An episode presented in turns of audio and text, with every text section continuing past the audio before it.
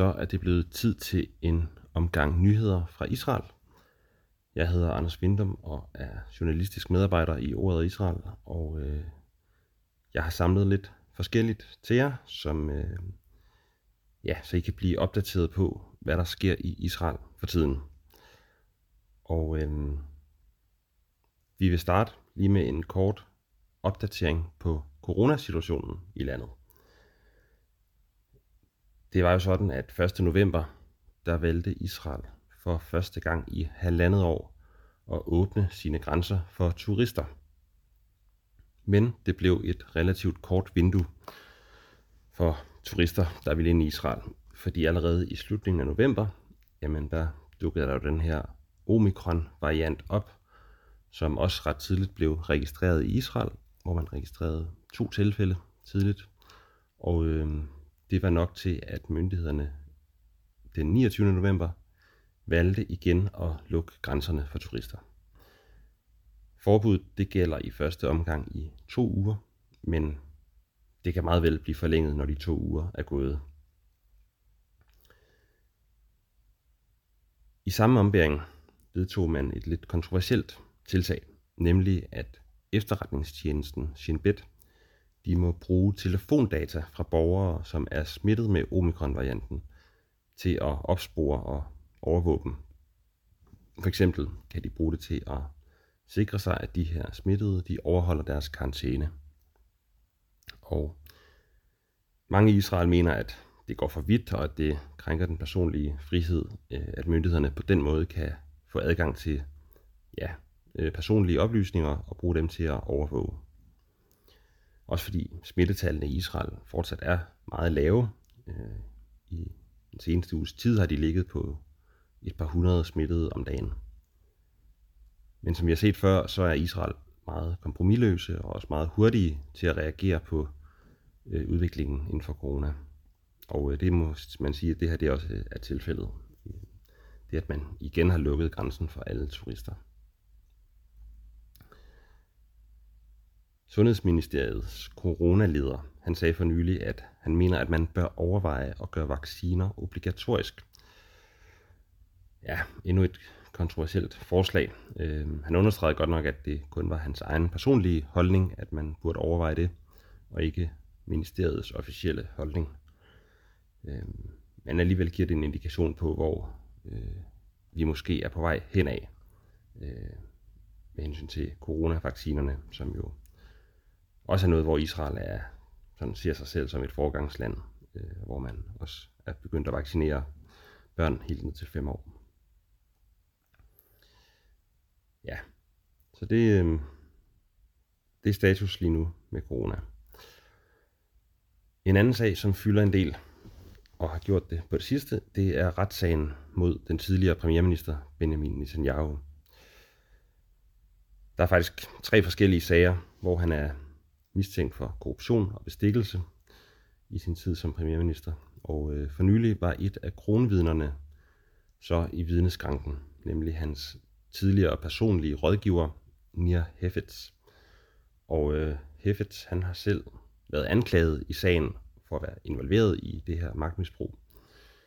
Øh, og har været fængslet også, men øh, han er nu blevet statsvidne, som er sådan en ordning, hvor han har underskrevet en aftale, hvor han lover at lægge alt frem, og så kan han så til gengæld ja, få en mildere straf, eller måske helt slippe for straf, det er jeg faktisk ikke klar over. Nå, men hans vidneudsagn har i hvert fald været meget belastende for Netanyahu. Heffet han siger simpelthen, at Netanyahu han havde en stående aftale med rigmanden Shaul Elovich, som ejer både et teleselskab og et øh, online nyhedsmedie ved navn Walla News. Og den aftale, som de to havde, gik ud på, at Netanyahu han sørgede for visse politiske tiltag, som gavnede Elovits teleselskab. Øh, han fortalte blandt andet også, at Elovits havde afleveret en seddel til Netanyahu med ønsker over, hvem der skulle være kommunikationsminister. Og øh, her fik Elovic sit ønske opfyldt, øh, nemlig at det skulle være Netanyahu selv, der blev kommunikationsminister. Øhm. Ja. Og til gengæld for de her politiske tjenester, så ville Elovic så bruge sit nyhedsmedie Walla til at øh, skrive positive ting om Netanyahu. Og øh, Nir Heffets vidnet her, han har sagt, at Elovic engang har sagt til ham, øh, ved Netanyahu ikke, at den her hjemmeside er en gave til ham. Øhm. Ja, og Heffet han fungerede sådan lidt som mellemmand, altså ham, der bragte beskeder frem og tilbage mellem Ilovich og Netanyahu. Hefetz han havde også med i retten, øh, havde han medbragt adskillige optagelser fra sin telefon, optagelser af samtaler øh, fra Netanyahus hjem, som dokumenterer, at både Benjamin Netanyahu, men også hans kone og søn, ofte talte om, hvad de ville have Wilder News til at skrive af nyheder. Øhm, og, ofte, og også et tilfælde, hvor de sagde, at nu skal vi have Shaul Elovic involveret i det her, og ringe til ham og sådan noget. Øhm, det kom også frem, at Netanyahus kone, Sara, hun har forsøgt at presse Elovic gennem øh, Heffets her, presse ham til at slette sms-beskeder, som kunne potentielt afslører deres øh, noget lyssky aftale her. Øh, ja, så der er også noget med slettede sms'er i Israel. Ja, konklusionen på det, på vidneudsagnene her, som varede flere dage, må være, at der nu er væsentligt større sandsynlighed for, at Netanyahu han bliver dømt, end der var før. Øh, fordi hans vidneudsagn her, det bekræfter sådan set bare fuldstændig det, som Netanyahu er anklaget for. Og han sagde lige det, som anklagemyndigheden havde håbet. Nemlig, at Netanyahu har udnyttet sin magt til at bestikke den her forretningsmand, som så til gengæld har givet ham positiv medieomtale. Ja. Og jeg er ikke lige klar over, hvornår øh, den her retssag står til at slutte. Det er ikke sikkert, at der er nogen, der ved det helt. Det kommer an på flere ting, tror jeg. Så skal vi vende blikket mod Iran, som jo er Israels største fjende, og som har et erklæret mål om at udslette Israel. Iran og Israel de har ikke som sådan været i, i regulær krig med hinanden, men Iran giver stor økonomisk støtte til nogle af de terrororganisationer, som Israel har været i krig med, nemlig Hamas og Hezbollah. Derudover så har Israel og Iran de seneste år kæmpet det, man kalder en skyggekrig. Og øh, den består blandt andet i hackerangreb mod infrastruktur, for nylig øh, blev, det var her i efteråret, blev øh, flere israelske hospitaler udsat for hackerangreb. Og øh, et af hospitalerne mistede en stor mængde patientdata. Og øh, det var altså et angreb, som blev udført af iranske hackere. På samme måde så har israelske hackere formået at ramme iranske havne. Helt konkret så har man hacket de computersystemer, der styrer logistikken i havnene.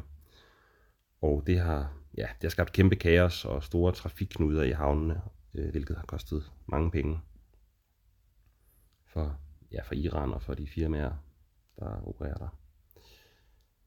Skyggekrigen her den har også indbefattet droneangreb mod skibe. For eksempel i Omanbugten tidligere i år, hvor der var et skib, der var drevet af et israelsk selskab, som blev angrebet, og hvor to besætningsmedlemmer døde. Derudover så er Israel så småt begyndt at øh, ja, foretage målrettede likvideringer. Det mest omtalte var efteråret sidste år, hvor man likviderede øh, en af Irans største atomeksperter. Og det er netop atomvåben, øh, som er nøgleordet i den her konflikt, og som også er grunden til, at den er blevet eskaleret kraftigt på det sidste. Fordi de seneste øh, måneder øh, har Iran sat fart på deres atomprogram. Øh, og øh, ja, det har de egentlig gjort i længere tid siden Donald Trump han trak USA ud af den atomaftale, som ellers blev indgået i 2015. En aftale, som blev indgået mellem Iran på den ene side, og USA og fem andre store lande på den anden side. Øh, og den skulle have til formål at bremse Irans atomprogram og øh, til gengæld ville de her lande så fjerne nogle af de økonomiske sanktioner mod Iran. Som sagt, Donald Trump trak USA ud i 2018, og dermed blev aftalen annulleret, og øh, siden da har, har Iran så ligesom øh, opskaleret deres atomprogram.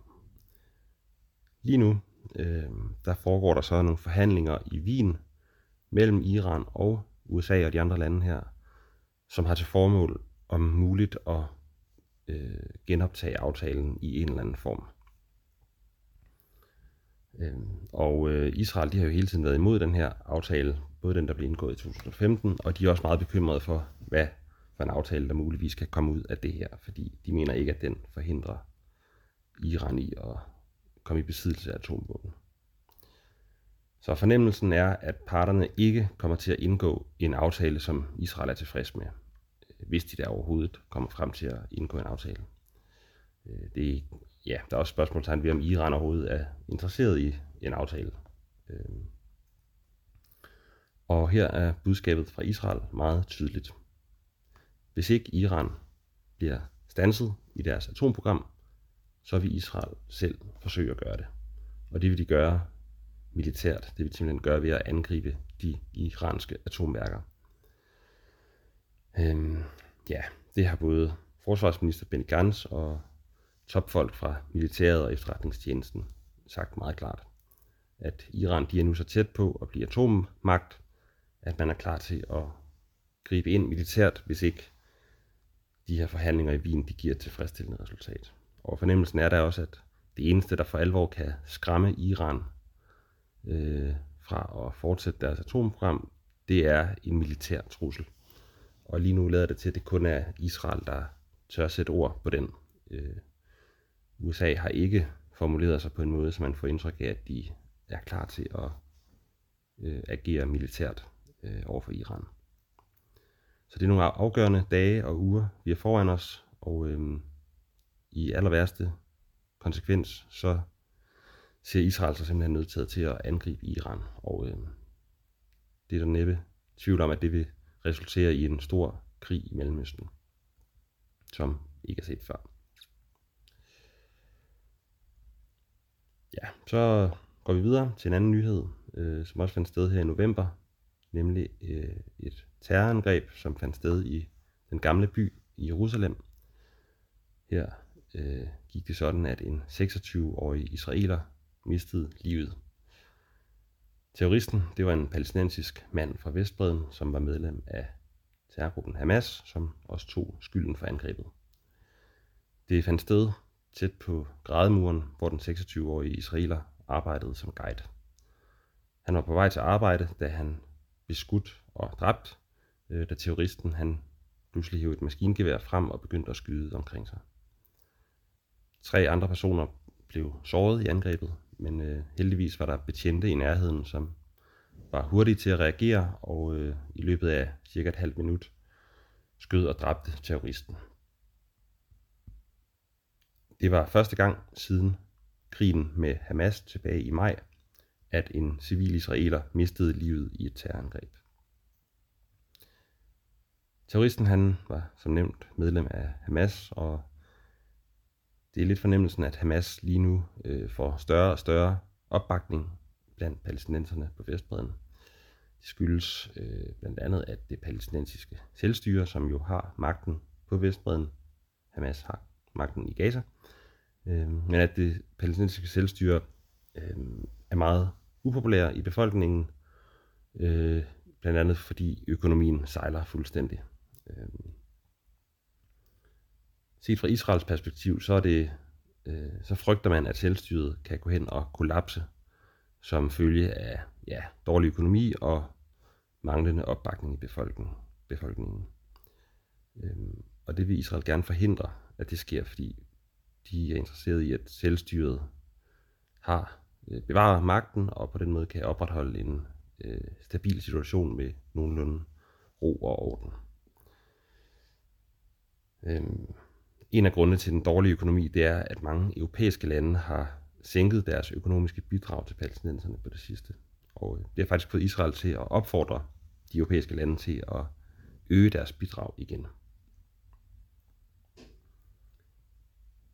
Ja, så slutter vi med en øh, historie historie, som også fyldte meget i lidt over en uge, øh, nemlig historien om et israelsk ægtepar, to øh, buschauffør fra øh, Modin, som i november var på ferie i Istanbul i Tyrkiet, og her valgte de at tage en selfie foran øh, den tyrkiske præsident Erdogans palads. Øh, og øh, det, måtte man åben, eller det må man åbenbart ikke tage billeder af præsidentpaladset, selvom mange turister gør det hver dag, uden at der sker noget ved det.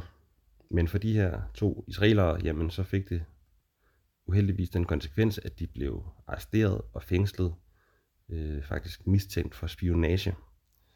Og øh, de endte med at sidde fængslet i otte dage, adskilt fra hinanden. Og øh, efter otte dage, så lykkedes det efter store diplomatiske anstrengelser at få dem løsladt igen. Både premierminister Naftali Bennett og øh, Israels præsident Isaac Herzog var personligt involveret i sagen. Og øh, lykkedes heldigvis med at få dem løsladt. Øh, og sagde tak til Erdogan for hans samarbejdsvillighed og den slags. Så mens der i starten var lidt mistanke om, kunne det have været øh, Erdogan, der bevidst gik efter at arrestere nogle israelere for at have noget at afpresse Israel med, så øh, endte det med, at man konkluderede, at det var ikke tilfældet. Det var mere eller mindre ja, et uheldigt sammentræf øh, og en misforståelse. Øh, der var selvfølgelig ikke tale om spioner, der var tale om to øh, buschauffører fra Israel, der var på ferie i Tyrkiet. Og øh, i øvrigt havde haft en rigtig god ferie indtil da. Ja. Det var det, jeg lige har samlet sammen af nyheder nu. Den vigtigste nyhed, det er helt klart det her med Iran og de atomforhandlinger, der foregår i de her uger. Og øh, jeg kan kun opfordre til, at man klikker ind på ordet og israel.dk, hvor jeg vil opdatere situationen, når der sker en ny udvikling. Øh, ja. Så øh, klik ind på ordet israel.dk og bliv opdateret på situationen, både hvad det her angår, og øh, læse andre spændende nyheder fra Israel. Ja, så vil jeg bare sige tak, fordi at I lyttede med. Vi øh, høres ved.